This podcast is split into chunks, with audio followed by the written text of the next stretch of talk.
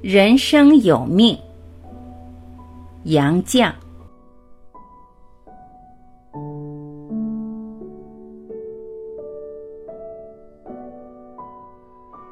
神明的大自然对每个人都平等，不论贫富尊卑，上至下愚，都有灵魂，都有个性，都有人性。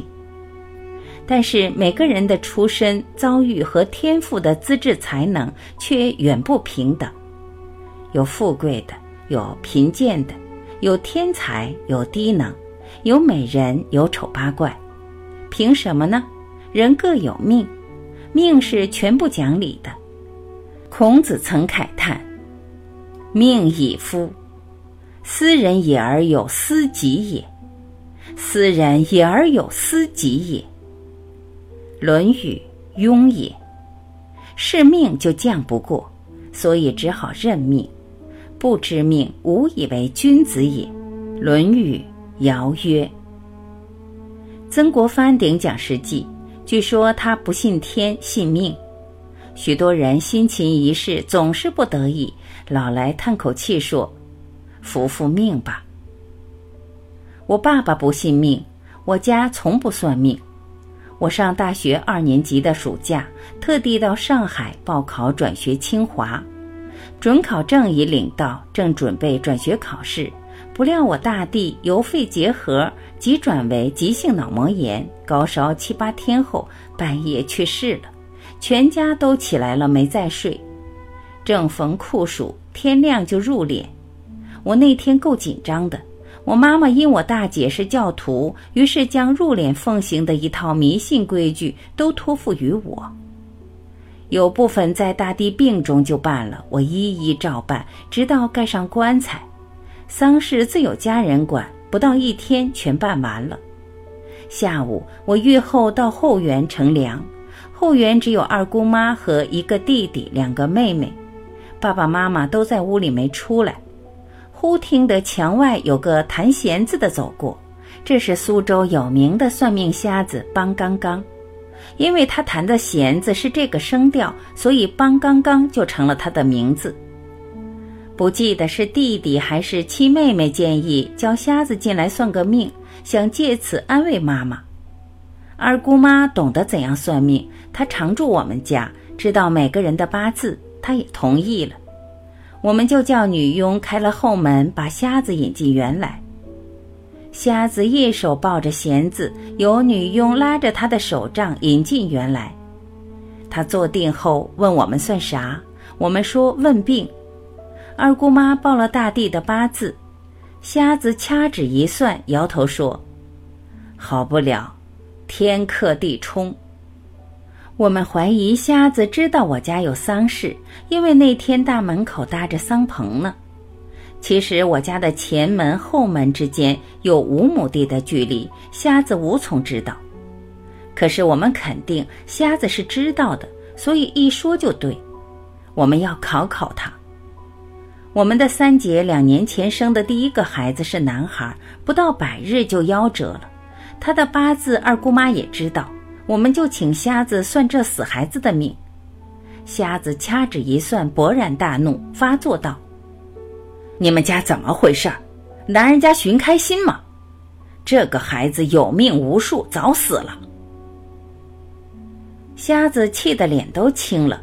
我和弟弟妹妹很抱歉，又请他算了爸爸妈妈、弟弟和三姐的命。其他姐妹都是未出阁的小姐，不兴得算命。瞎子虽然只略说几句，但都很准。他赚了好多钱，满意而去。我第一次见识了算命。我们把算命瞎子的话报告了妈妈，妈妈听了也得到些安慰。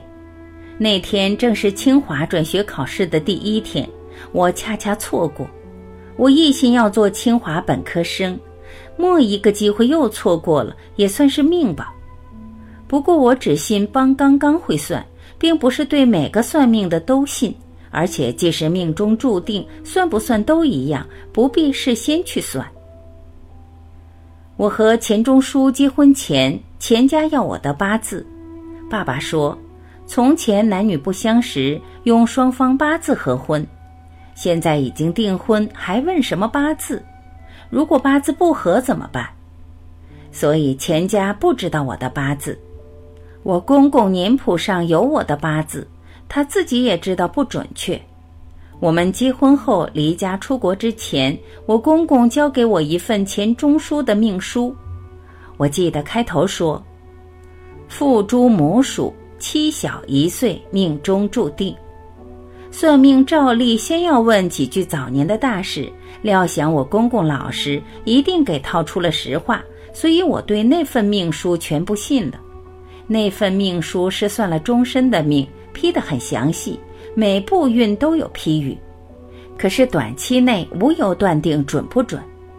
末一句我还记得：“六旬又八载，一去料不返。”批语是：“夕阳西下，树已中。”我后来才知道，那份命书称铁板算命，一个时辰有一百二十分钟，铁板算命把一个时辰分作几段算，所以特准。我们由干校回北京后，流亡北师大那年，钟书大病送医院抢救，据那位算命先生说，那年就可能丧命，但钟书享年八十八岁，足足多了二十年。而且在他坎坷的一生中，运到最好，除了幕后大病的几年，不知那位铁板算命的又怎么解释？生死有命是老话，人生的穷通受夭确实有命，用一定的方式算命，也是实际生活中大家知道的事儿。西方人有句老话：“命中该受绞刑的人，绝不会淹死。”我国的人不但算命，还信相面。例如麻衣相法，就是讲相面的法则。相信相面的，认为面相更能表达性格。吉普赛人看手纹，预言一生的命运。我翻过西班牙的一本书，主人公也信算命，大概是受摩尔人的影响。西方人只说性格即命运，或性格决定命运。反正一般人都知道，人生有命，命运是不容否定的。